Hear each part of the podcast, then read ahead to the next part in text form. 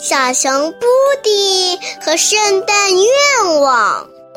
从12月1日到12月24日，每天一个故事，每天收集一个圣诞愿望。圣诞倒计时开始啦！12月7日，布丁在一棵覆盆子树前停住，舔了舔嘴唇，叹了口气，唉，他最爱吃覆盆子了，但是这棵树现在光秃秃的。你好呀，布丁。从长满刺的树枝间传来了一阵鸟叫声，啾啾啾啾啾啾啾啾。你饿了吗？你是不是也想让夏天快点到来？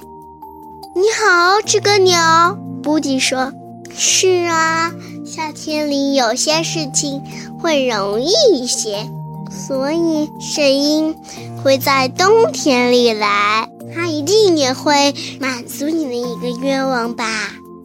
叮铃铃叮，叮铃铃，这个鸟唱道，我想要香香脆脆的谷子，我想要香香脆脆的谷子，冬天里脆谷子再好吃不过啦。叮铃铃叮，布丁说，我觉得没问题。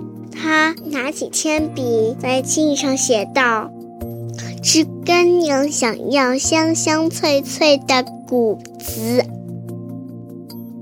今天就讲到这里啦，你们还想听后面的故事吗？欢迎大家明天继续收听哦，再见。如果你还想听我们的更多的故事，欢迎大家关注微信订阅号家宝妈妈讲故事，我在那儿，我等着你哦。